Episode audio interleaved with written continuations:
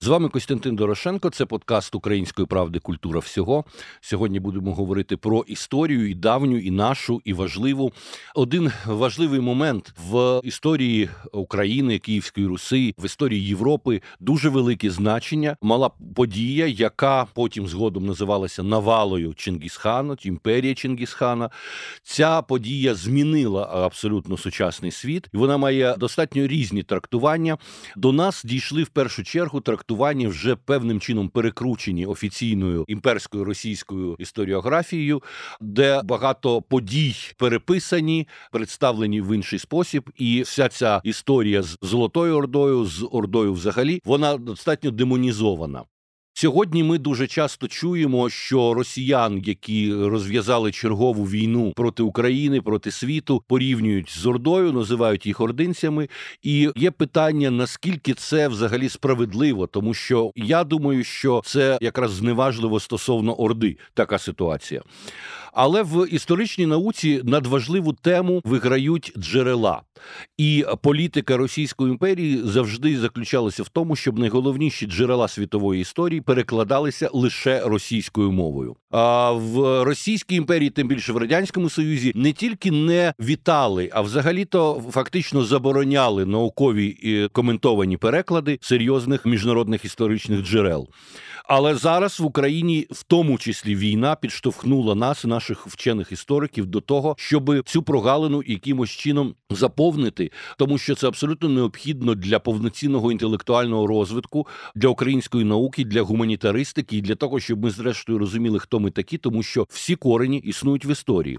Перед тим як представити своїх сьогоднішніх гостей, я вам нагадаю допис, який зробив 7 березня 2022 року Євгеній Стасінєвич, український літературний критик. Ще раз назву цю дату 7 березня 2022 року. Ми прекрасно розуміємо, в якому стані ми всі знаходилися в країні. Євген Стасінєвич тоді завітав до докторки історичних наук Наталії Яковенко. Її може назвати матріархиною української історії. І в розмові з нею дізнався, чим вона займається в цей час. Виявляється, вона займалася перекладами Тіта Лівія. Я зараз процитую те, що пан Стасінєвич написав. Розумієте, Женю, історія починається не з Геродота, а то такі козачки. Справжня історія від Лівія, українського перекладу аб Урбе Кондіта нема. А я не так давно згадала, що добре знаю латину. Інші задуми вимагають роботи в архівах, а здоров'я не те, то вирішила сісти за Лівія. Станом на сьогодні Наталі Миколаївна на 29-й книзі історії від заснування міста з 45 працює над війною Ганнібалом. Буквально перед початком цієї війни підготувала до видання перші п'ять книг.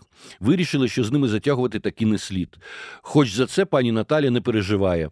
Трохи нервується через можливий дефіцит її сигарет. Обіцяв знайти. Тобто, розумієте, в ці хвилини в Києві літня феноменальна історикиня планомірно перекладає Лівія, бо так треба. Ми воюємо саме за це. Кінець цитати. Перший том перекладу Тіта Лівія Наталії Якивенка вже вийшов у видавництві Лаурус. А зараз ми з вами поговоримо з людьми, завдяки котрим з'явився інший унікальний абсолютно документ, який нарешті знаходиться в обігу українських інтелектуалів. Йдеться про дуже важливу книгу саме для нашої історії, а саме таємна історія монголів і її перекладач Дотайч Соткайсан, політолог, письменник сьогодні у мене в гостях, а також Павло Гайнижник, доктор історичних наук, президент Української академії геополітики та геостратегії, який зробив передмову і наукові коментарі до цього видання. Вітаю вас, панове, і безперечно віншую вас і всіх українців з виходом цієї книжки. Вона вийшла в видавництві саміт книга, і унікально це тим, що переклад відбувався саме з монгольської мови. Тому що навіть ті переклади, які існують в Росії, це переклади з європейських мов і так далі. І прошу розповісти, як з'явилася ця ідея, як в час війни ви змогли її реалізувати. Давайте е, я почну і. Спочатку зупинюся на тому, чому саме таємна історія монголів і в чому вона є видатною, тому що вона посідає почесне місце в золотому фонді скарбів світової літератури і літописних надбань всього людства. І це особливе значення має, тому що цей твір і напівепічний, він напівісторичний.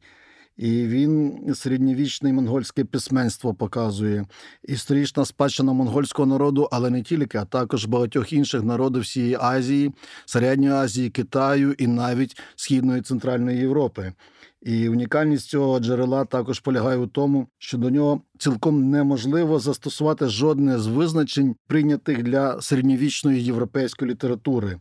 Що це літопис, хроніка, епічна поема, поза як кожне з них не вичерпує змісту таємної історії монголів цілком, і тому що це водночас з точним описом історичних подій значна частина таємної історії викладена віршами і чудовою прозою, і які доповнюють фольклорні моменти, крім історичних моментів. І тому деякі дослідники характеризували її жанрову композицію як героїчний епос. Проте цей жанр, як правило, відрізняється розмитим історизмом або навіть повною його відсутністю. А таємна історія монголів насичена конкретними історичними датами та подіями. Крім того, у ньому немає апологетики головного героя, тобто нема глорифікації головних героїв. А відтак е, відображаються як сильні, так і слабкі риси, наприклад, Чингісхана та інших провідних персонажів. І загалом стиль твору досить далекий від поетики героїчного епосу європейському. Тому варто визнати, що таємна історія монголів стоїть набагато вище тогочасної середньовічної європейської літератури, або романтичного лицарського роману, або епічних сказань, або хронік. І значно вона випереджає свій літературний час. І попри те, що текст був завершений до написання у 13 столітті, цей пісенний витвір думки невідомого автора, хоча я в передмові трохи припускаю, хто не міг би бути, і досі захоплює увагу вчених усього світу, і при цьому літературознавців, істориків, політологів, фольклористів, краєзнавців. І йому присвячено багато різноманітних досліджень і дискусій в науковому середовищі. Утім, ця пам'ятка ще до кінця і не вивчена дослідниками в багатьох аспектах, навто тих, що стосуються лінгвістики, походження певних етносів або народів тощо. І з лінгвістичного погляду вона є найбагатшим джерелом до класичної монгольської та середньомонгольської мов. І на цьому своєму, так би мовити, риториці я хотів би передати пану цього слово, тому що якраз він вклав найбільшу ліпту в тому, щоб зробити цей переклад не один рік. Він був ініціатором, і хотів би вас, Костянтин, поправити, що коментарі більшою ступеню писав пан цього, а mm. я йому допомагав. Тобто, це наша спільна робота. І очевидно, що пан Цого більше скаже про те, звідки виникла в нього цей задум, і як довго він над ним працював, і щодо того, якою мовою і як це було. Але я хотів би наголосити, що це не переклад з російської, німецької, англійської. Це оригінальний український переклад, зроблений вперше в історії в України. Ну я вже в передмові до книжки написав, чому я зайнявся перекладом. Першим мене підштовхнув пан Дашкевич, видатний український історик, який на міжнародній конференції казав, що українцям, щоб знати історію України, треба читати таємну історію України. І я тоді дійсно багато думав про це. Чому так? В Монголії, наприклад, більшість монголів того часу, це 10, 20, 30 років, коли я ще був дитиною, молодим і так далі, то рахували українців як своїх. Це казаки, це наші. І діти в дитинстві грали. Я сам навіть в дитинстві грав козаків, атаманів, там хто стане атаманом і так далі. Тому що ми завжди думали, що українські козаки це справжні нащадки монголів. І mm. коли я вивчав в інституті чи в школі історію, то нас вчили, що Орда це рабство, це ганебна частина середньовічної історії. Це і... було ж, я так розумію, коли Монголія входила до блоку радянських держав. Да, так є. То коли вона ще була соціалістичною, так. І тому для мене дуже важливим стало, е, чому Пан Дашкевич так думав, що українцям треба знати. І коли я почав переклад цієї книжки, я дійсно відкрив дуже багато сторінок е, історії, які підтверджують його думки, що українська історія дуже глибоко пов'язана з історією монгольських народів. Чому? Тому що в цій книжці Чингісхан, коли оголосив свою імперію, він сказав, що ми з'єднали всі кочові народи, і всі кочові народи він назвав повстяні народи. І назвав от це об'єднане всіх народів, там більш ніж 70 народів. Да? То він об'єднав їх під одною назвою Монголи. Тобто це перше опомінання о тому, що такий народ з'явився. І сучасні дослідження істориків вони кажуть, що сучасний світ сформувався під час Монгольської імперії. Монгольська імперія продовжувала з 1000 на 1206 року по 1800 року, да, тому що вона починала з Монгольської імперії, потім поширилась на Ірану, Персії, а потім вона поширилась до Восточної Європи, потім вона захопила Юго-Восточну Азію, практично всю. Потім поєднали до себе Корею, і потім вже з'явилась Юанська династія, це южна частина Монгольської імперії. Багато людей навіть не розуміють, що Монгольська імперія розповсюджувалася аж до Індії, що імперія Монгол – це справжній наслідник Монгольської імперії, що був Ільханат или Чагатай-ханат, це центральная, западная, самая дальняя часть, северная часть Африки і Центральна Європа. І настільки було величною, що навіть сучасної людини не можна уявити масштаб того явища. А Золота Орда це була лише маленькою, хоча великою по території, частиною цієї імперії.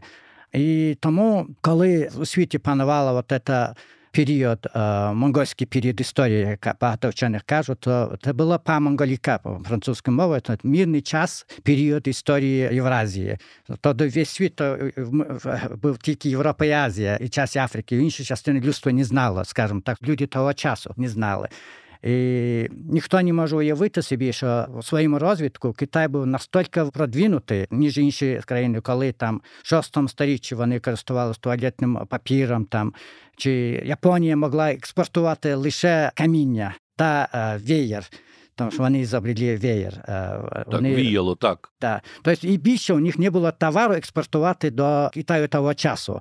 І треба розуміти, що це Китай був не той, що зараз, коли технології розвили, сучасне електричество чи зброя, та то розвиток Китаю був настільки високий, що вона цікавила і притягувала собі все людство того часу.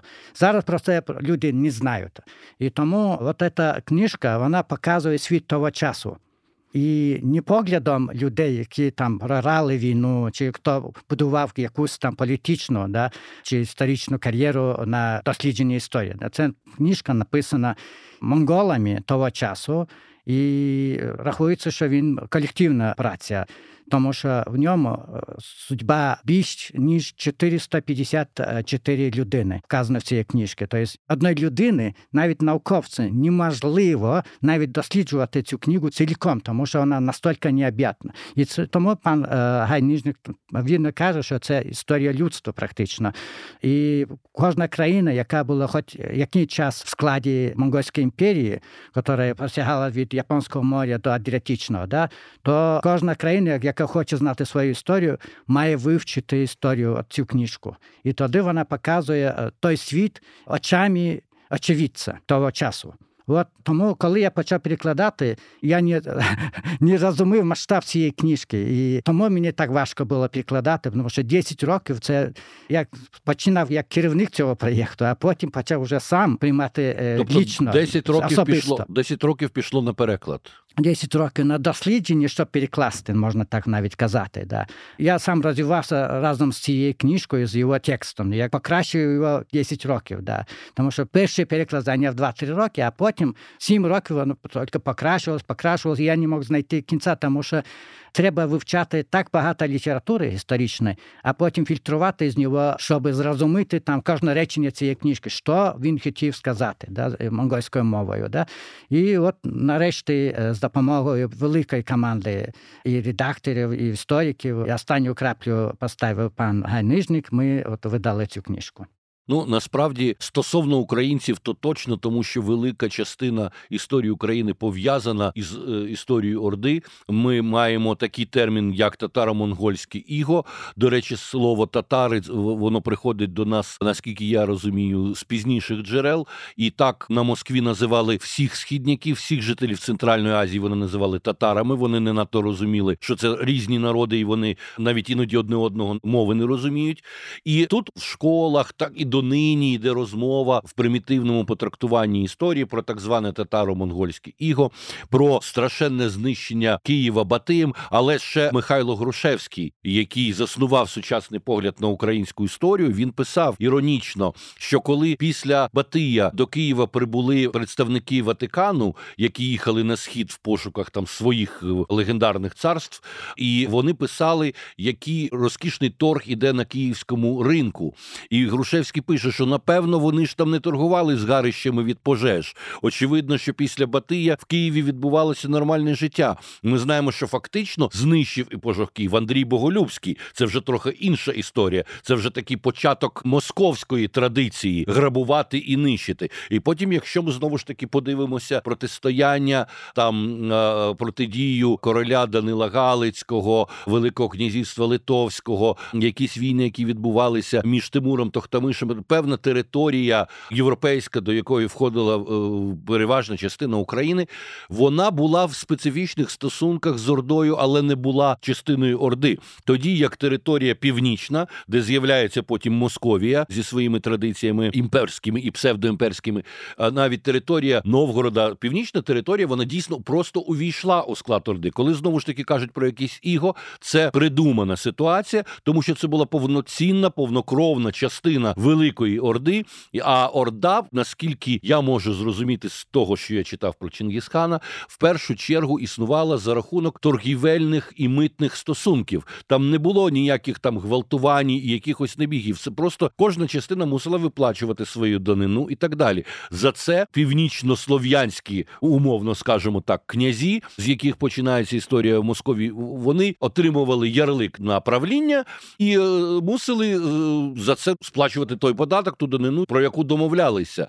А отже, потім вже Петр, будь ласка, поясніть мені, коли з'являється оця міфологема про іго і чому вона з'являється? Ну це в першу чергу Павле, е, зробили московські імперці і потім совєтські імперці. Чому? Тому що коли звинувачуєш інших в чомусь, вони хотіли подати себе як визволителі. Оце завоювання Москвою поетапне України їм подавалося як визволення. Так само вони робили польське іго над нами і інші всіх одні вони визволителі. Але я хочу трошки пояснити, так би мовити, сучасними термінами нашим слухачам уявлення про цю монгольську імперію, да, або там улус великих монголів. Щоб було сучасною мовою зрозуміло, це величезна територія, яка позбавляла тих держав, країн, підприємців митних зборів, це безпека шляхів, це спеціальні дома, е, де зупиняються фури. Гостинний двір. Да, ну, сучасною мовою фури зупиняються, і ті, хто їхали в фурах, не ночували в них. Тобто були спеціальні зупинки для дипломатів, для бізнесменів, так би мовити, сучасною мовою. Це безпека всього шляху, це допомога у випадку проблем всього шляху. Я не хочу, щоб стало уявлення ідеалізації. Коли розширялась монгольська імперія, то звісно ті фортеці. Міста, які не хотіли інкорпоруватися, вони, звісно, бралися штурмом. Давайте не забувати, що це середньовіччя. І там були свої уявлення про життя і війни. І про припустиме. Так, і про припустиме, яке було набагато гуманітарніше, ніж те, що роблять зараз москалі в Україні. Але ми не про це. І йдеться про те, що коли навіть ми говоримо про коли Русь увійшла в конгломерат держав, які складали монгольську імперію, то якби це було іго, а звідки б ми тоді знали про короля? Чому тоді існує король? Чому він їздив і домовлявся з монголами? Як він міг утримувати військо, якщо це було іго? І я вам нагадаю, що в цей час, в 1240 році, саме Танило був королем Русі і великим князем Київським. Просто тоді у Києві був його воєвода Дмитро. І, власне, якби це було його в тому розумінні, як нам подавали, то не було б становлення відновлення державності, не було б ніяких королів. Ми б не мали військо. У нас би не було самостійних перемовин з Ватиканом про корону, не корону. Ми б не могли вигравати окремі свої битви на західному фронті.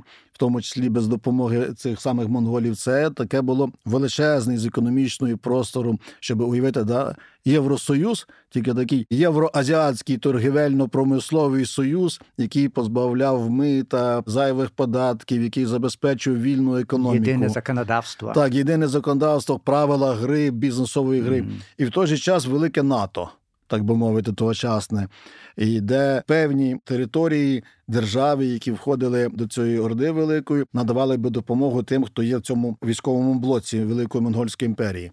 Але в той же час треба розрізняти різницю, коли північні князі зіткнулися з монголами, монголи поважали цивілізацію. Розквіт культури, розвід економіки, монголи побачили там практично дикунство, і саме тому, коли ми могли бути самостійними в рамках великого монгольського імперського конгломерату, московський улус не був самостійний. Вони виконували підрядну роль, збирали податки, виплачували і тому подібному. І лише коли настала певна криза серед нащадків Чингісхана і боротьба за престоли, москалі майбутні скористалися цим також за рахунок своєї близькості з іншими фінно-угорськими племенами. Але це була ціла цивілізація, і фактично вони звідти набралися розуму. Тому що фактично вони розмовляли і писали документи саме цією трансформованою монгольською мовою аж до часів майже Петра, і лише потім вони почали підмінювати поняття. Тобто вони були складовою частиною цього механізму, але підрядною. В той же час справжня Русь, тобто та, що зараз називається Україною, була конгломерованим членом рівноправних серед. Е, е, знаючи, хто старший, ну так само, як домінуюча Сполучені Штати в НАТО зараз. І якщо так транслювати на сучасність, то ситуація виглядала приблизно так. Ну і давайте згадаємо ще, що насправді Москва ж не одразу отримала цей ярлик, і фактично номінально на півночі Русі ярлик Орда видавала людині, яка називалась князем Володимирським. І оцей титул князя Володимирського хтось його перехоплював на певний час. Двірські князі його перехопили, потім а, московські перехопили. Навіть Москва вона не вирішувала нічого, тому що номінально цей князь Московський називався князем Володимирським, і завдяки цьому він мав певне право там керувати якимись територіями. Ну, але я, я хочу додати, що невірно розглядати історію України.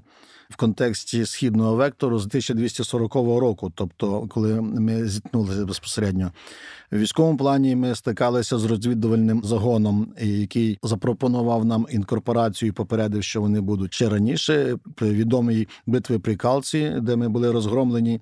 Але було ще раніше, з самого початку, як почалась Русь, і навіть до Русі, коли була Київська земля, ми активно торгували зі сходом.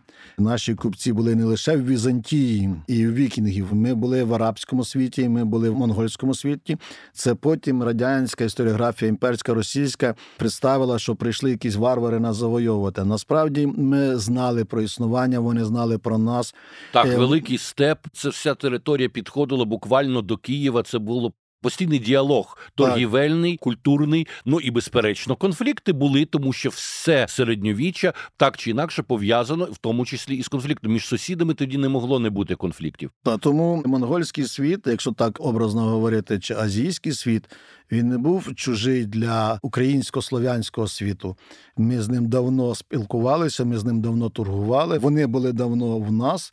Комар'ями були. Да, ми, ми, ми були ми були в них, а такі контакти загалом вони взаємодоповнюють один одного, і ми щільно переплетені з давніх часів, тому що у нас штучно обмежують тільки західним вектором.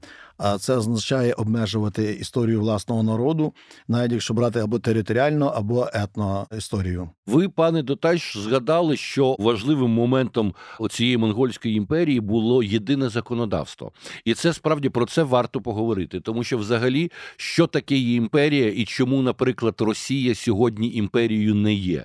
Імперія це понаддержавне групування глобалістичне, яке з'являється тоді, коли воно дає якусь нову ідею прогресивну світові. Римська імперія вона несла римське право і будування шляхів. А імперія Чингісхана це в першу чергу яса Чингісхана. Це законодавство достатньо продумане, яке на той час середньовічний було кроком вперед з точки зору гуманності, тому що яса Чингісхана вона визнавала будь-які релігії. Чингісан вважав, що будь-яке розуміння Богу, Аллах чи там Христос, це все є тенгрі і не може бути релігійної ворожнечі. Це для того світу унікальна, абсолютно унікально нова пропозиція і багато інших моментів. Яса Чингісхана не підтримувала зрадництва, і ми знаємо прекрасно, що Чингісхан тим людям, які домагалися запопадливо відкрити йому двері від своїх міст і впустити там, і, і, і приходили здавати своїх господарів, яких вперше Чингісхан казнив, тому що він казав, що якщо ти зрадив свого керівника, то ти зрадиш і мене. І це був дуже серйозний крок вперед, який непорівняно більш прогресивний ніж та ситуація, яка існувала в Західній Європі. Потім ще цікавий момент, коли говорять про те, чому монгольська імперія не рушила далі в кордони Європи, то є така версія, що тому, що вони побачили, що Європа дуже бідна, і там насправді нема чого їм шукати для оцієї економічної системи взаємообміну, яка вже існувала.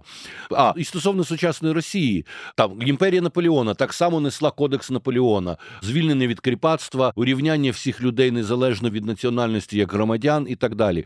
Росія не пропонує світові нічого нового, геть нічого, жодної прогресивної ідеї. Отже, вона імперією називатися не може. Це якийсь оживлений труп, це якийсь Франкенштейн, якийсь кадавр, який не імперія. Бо імперія тоді і занепадає, тоді вона і зникає, коли вона більше не може давати людям прогресивні ідеї.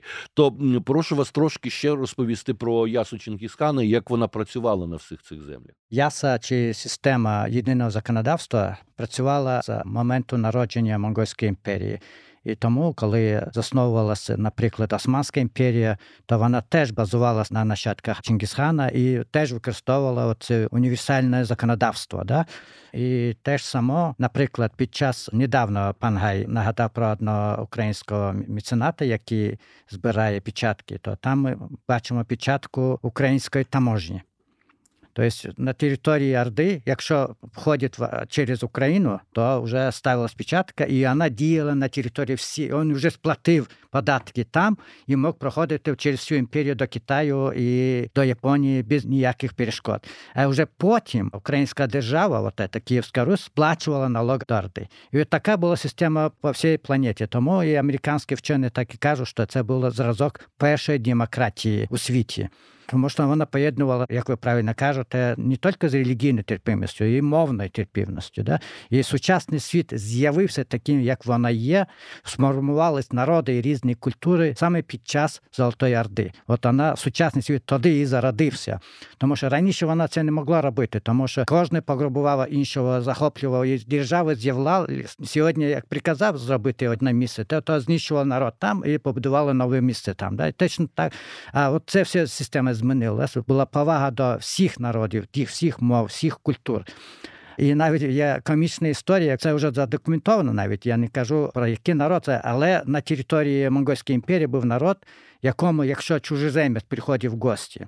То муж уходив, як у мене діла, і уходив на декілька днів. І та гугіст жив з його жіною, як як зі своєю. Як, свої, да. І от монгольський хан пізнав про це і казав, що за безлад, треба це зупинити, видав указ, заборонив це.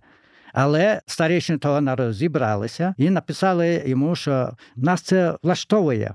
Це наша традиція, це наша культура. Ми хочемо зберегти його. Всі були здивовані, але він відмінив свій указ про це. Тобто це була е, зразок першої демократії у світі. І коли ми говоримо про Московію.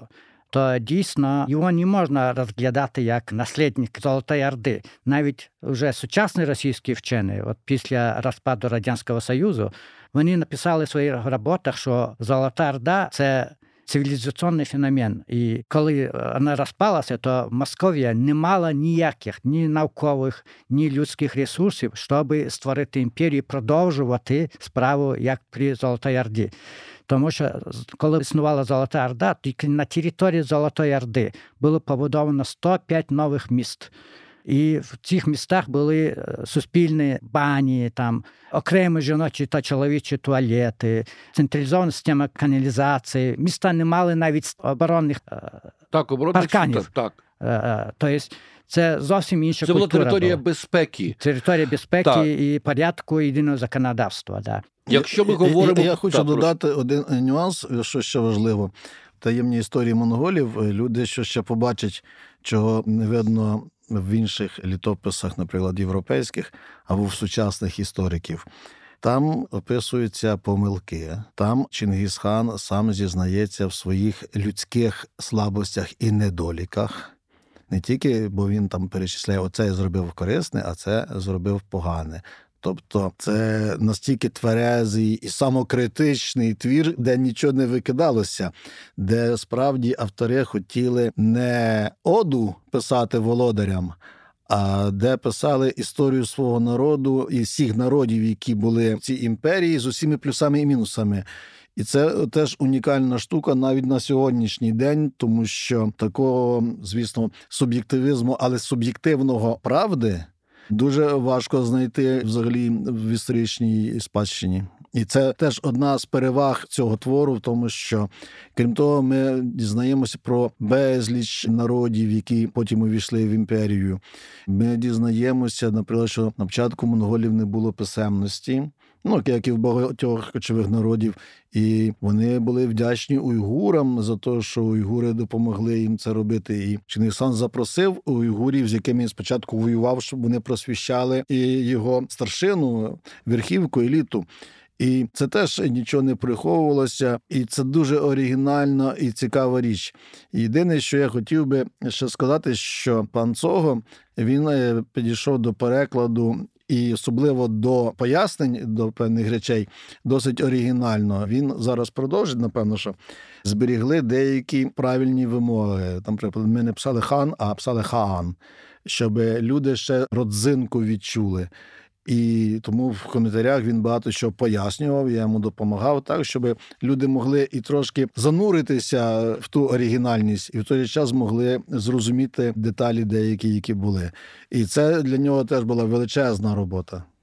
Цікаво, чому ви вирішили робити переклад е, саме на українську мову? Це тому, що ви згадали в дитинстві от ті ваші, коли як ви грали в козаків? А може він. Закоханий в Україну? Таємна історія вже перекладена більш ніж на 35 мов, в тому числі в тому разі англійською мовою вже і на, чешській, венгерській чи польською. То всіми європейськими мовами вона вже перекладена. Вона є і російською мовою, але це дуже дуже старий переклад 1940 року. І, по-перше, на той час таємна історія була не так досліджена, як зараз. Зараз вже є як визнаний світом переклад монгольською мовою, і я його переклав з того тексту. Але зберіг багато імен і назв, як воно було в оригіналі. І це частково літературне, але і частково науковий переклад, щоб українські вчені історики могли вивчити цей документ, як вона виглядала в оригіналі. Тобто імена це одне з найважливіших джерел, тому що під час російської інтерпретації історії, навіть під час, коли вона була заборонена навіть для дослідження за радянські і російські часи, його ніхто не вивчав, його тільки переклали російською мовою. І Тому вона дає можливість українським вченим прослідкувати погодження народів і людей, які вказані в цій книжці. Я також додам ще чому, тому що будь-який переклад з перекладу вже є викривленням, тому що ми не знаємо наскільки викривились в першому перекладі. Тому найдоцільніше завжди використовувати джерела оригінального тексту, тобто рідною мовою, які були написані. Це раз. І друге, довіряти російським перекладам з їхніми інтерпретаціями, вирізками або вставками дечого. Це легше взяти і перекладати з оригіналу. І тут велика вдача, що пан Цого він справжній монгол, істинний монгол, і він знає саму мову оригінала, тобто монгольську мову, і він знає українську мову. І це великий плюс. І що важливо, вона ж, як я вже казав, важлива не тільки для істориків. Фольклор, література, мовознавство, тобто цілий комплекс різних і наукових, і просто цікавостей, ті, хто цікавиться минувшиною, для того, щоб пізнати той світ. А він для нас практично тера інкогніта. тому що ми знаємо лише таку обкладинку, і ту, яку нам подавали. І це важливо і найважливіше, що це перший переклад. І у нас тут нема диктатури, як що трактувати. Кожний вчений, кожний дослідник з будь-якої галузі може сам трактувати все як хоче, і що він цьому побачить. Свого часу в Національному Київському університеті мені пощастило слухати лекцію Міляна Пріцака, українського видатного історика, який, крім того, був і сходознавцем і тюркологом, відзнав в тому числі тюркські мови.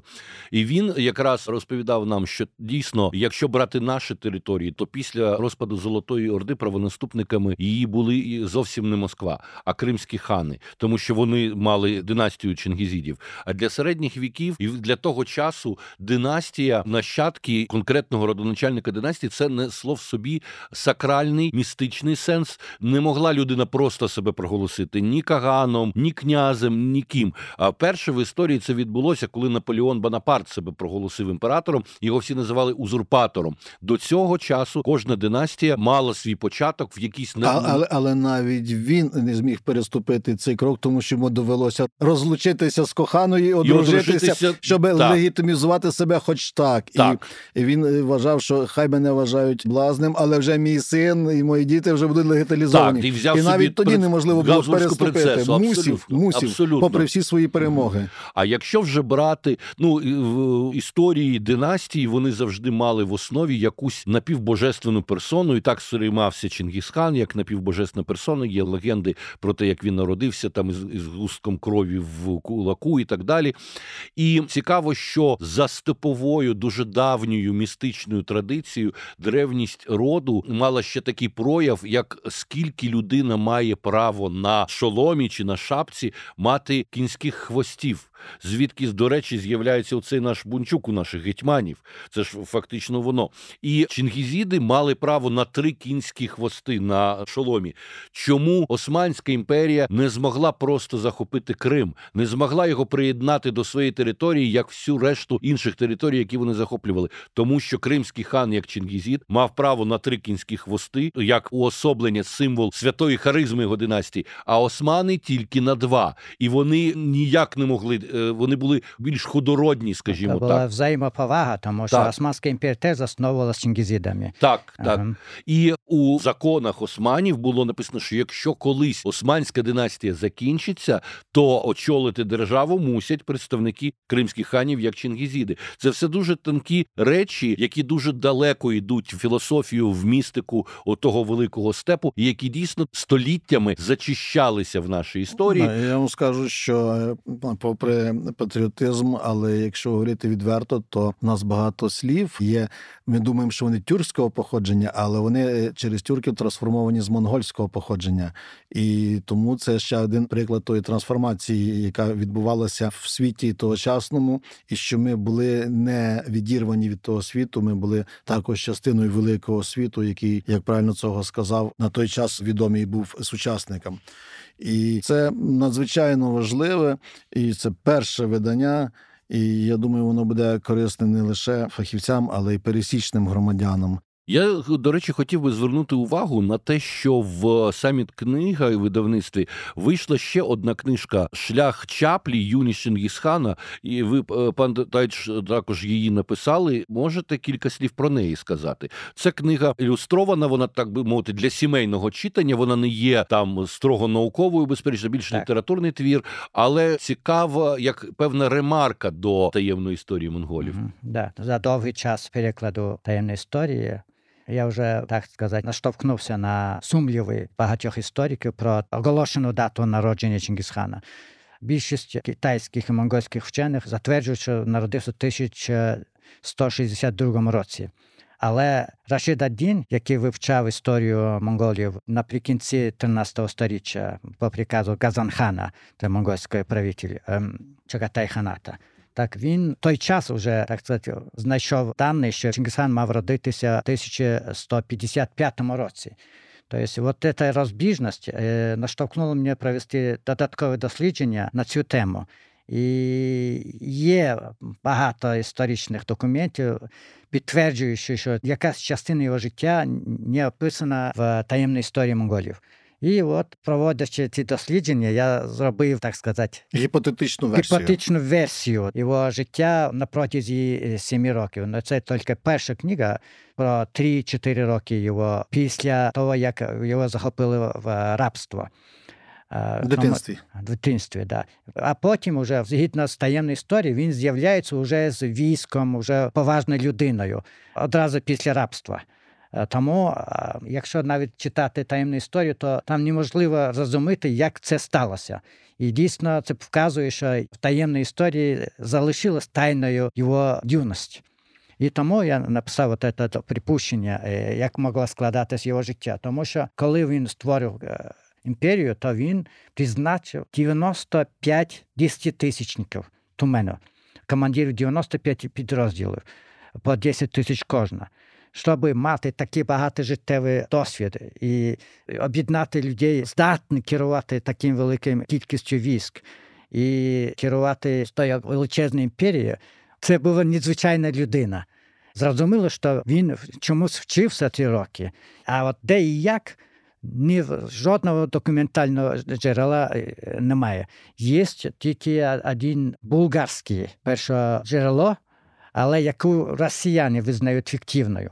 Uh-huh. І там написано, що він був в Тангуті, в полоні. І тому у нього жодного разу не виникало, наприклад, мовні проблеми в будь-якому місці, де він знаходився. Він знав китайських мудреців, яким він написав письмо запрошення. І ще він, коли надсилав війська до Київської Русі, це він особисто розказав, яким буде шлях. Він знав дорогу до Києву і Криму і відправив військо, от це перше розвідувальне військо, яке було в 1223 році на території Криму та Києва. І Це військо, яке прийшло, і от пан Павло розказав про це, що була битва при Калці. Так от, після тої битви це військо було під Києвом. Я е, спитав у деяких вчених українських істориків, і мені сказали, що він був навіть там, де сучасна оболонь. Але не захопили Київ, тому що війська не було, вони ж були розбиті е, на битві. Тобто вони Київ не захопили і повернули зворотня. І тому на от цих таких цікавих фактах і побудована історія його життя, яка відсутна в таємній історії. І ця книжка називається Шлях Чаплі. Я хотів додати про таємну історію, щоб наші слухачі не подумали, що це про монгольську імперію, це про Чингисхана. Е, там е, багато народів, там історія взаємин, там є особисті історії, там є історія життя і побуту, традицій різних народів. Там зустрінуться знайомі прізвища і імена верніше, тобто там буде і Батий, який в нас е, більш відомий, і на Чингісхані вона не закінчується. Там йде розповідь і про його синів, навіть і про його наступників тобто про Удгея. Е, тому це не лише про Чингісхана, це набагато ширше і набагато глибше. Одна з важливих е, речей в таємній історії пригадається ім'я Удалай. Деякі вчені думають, що це е, реч про удатного українського князя Київської Русі. І дійсно, в Рашид Аддін, в його зборнику літописів, пише, що був такий Удалай, який був десятитисячником у Чингисхана. І якщо прослідкувати життя удатного, то ніхто не знає його життєву історію, тому що є примірна дата народження, а от навіть дати смерті його немає. І де він де він помер, так? помер це, це я невідомо. Зроблю, зроблю уточнення, йдеться про Мстислава Удатного Галицького князя. Так, так. так. І він пише, що ця людина він охороняв місто поховання Чингісхана після його смерті. От була таємною, і щоб ніхто не знайшов. Його охороняло спецвойсько, щоб місце поховання заросло і ніхто не міг його знайти. Так. От так. Цікаво, чому ховали Чингісхана так, щоб не можна було знайти його могилу. Боялися якихось магічних дій з, це, з його трупом. Це неможливо а, казати зараз, тому що немає навіть жодного опису його зовнішності не то, щоб малюнку да, його портрету, а навіть письмового опису його зовнішності. Є один опис, який хтось йому сказав, що він так виглядає там. Але в історії немає жодного опису його зовнішності. І тому, чому він так е, наказав, щоб його так таємно поховали, не можна сказати. Це просто припущення буде. Він пролив багато крові, він сам це каже. Але він одного разу в одному письмі так і написав, що я сім років там не слазаю з коня і веду війни, да, щоб був порядок в мірі і щоб наступив мір Тобто у нього була вища цель, щоб зробити єдине законодавство, єдиний світ без війн, без проблем. Ну фактично така ранньосередньовічна пропозиція глобалізації. Да, у нього була ця мрія. Він про це письмово написав, коли він звернувся до китайського лама, мудреця. Ага. Ну, а потім ще один був глобаліст, мрійник Олександр Македонський. Але, скажімо, монголам це вдалося, і вона довго існувала. А після смерті Олександра одразу все, все, все, все говорить говориться про те, хто клав які фундаменти під те, щоб воно зберіглося. На початку нашої розмови ви згадували, що в Монголії, яка входила до організації міжнародної, яка контролювалася Москвою до східного так званого блоку, трактувалася історія Орди як ганебна, як пролиття крові і так далі. Наскільки мені відомо сьогодні, навпаки, Монголія глорифікує Чингісхана, є велика кількість пам'ятників йому. Це все вивчається. Як це змінилося? Як сприймається зараз ця доба в історії Монголії? Як трактується? Скільки в цьому цьому правдивого розуміння, а скільки можливо просто такого міфологізованого патріотизму. Багато років вже Монголія рахувалася як відстала країна, і зрозуміло, що глорифікація Чингісхана та великого часу, да, це допомагало здобути нову ідентичність, так да. або моральний поштовх до да, да, от, от, моральний поштовх до розвідку. Да. І важливо помітити, що під час комунізму дійсно було заборонено дослідження часів Чингисхана чи Монгольської імперії. І тому це було як прокинутися від мовчання, скажімо, так, і відношення до своєї історії. Ну так фактично в Монголії і з Монголією відбулася найбільша підміна, яку собі дозволила взагалі московська імперська традиція, це прийти туди до Чингісхана і назвати ще й монголів своїми младшими браттями. Мовляв, головні то браття живуть в Москві, вони всім святач, а ця цивілізація це молодші якісь брати, і це все очевидно там під час, коли Монголію керував маршал Чойбалсан, це монгольський Сталін. Такий очевидно, цей перегляд Москва ж не тільки хоче перегляду історії, вона хоче просто його. Ну це збочення, це покруч історії, коли більш молода і менш розвинена нація намагається накидати більш старим, що вона є тепер керівною і провідною. Ще й не заслужено. Так, російська пропаганда монополізувала історію, в тому числі в тому разі і України, і Монголії, всі Центральної Азії монополізувала погляд світової історичної науки на ці регіони. І вона використовувала його тільки для політичних цілей. Тому, коли я, от, наприклад, частково вивчав українську історію, то мене здивувала одна така річ, що от этот козак Мамай, ім'я Мамай, то містичний фольклорний е, герой там з пляшкою водки, з балалайкою, типу бандура да, і так далі. Це російська постановка до історії України, тому що Мамай це цілком відома історична фігура, який збирав український народ на війну проти Орди, щоб відокремити, зробити окрему державу. І він після цього тікав, його нащадки повертались в Україну під іншим іменем. Тобто це цілком існувавши полководець.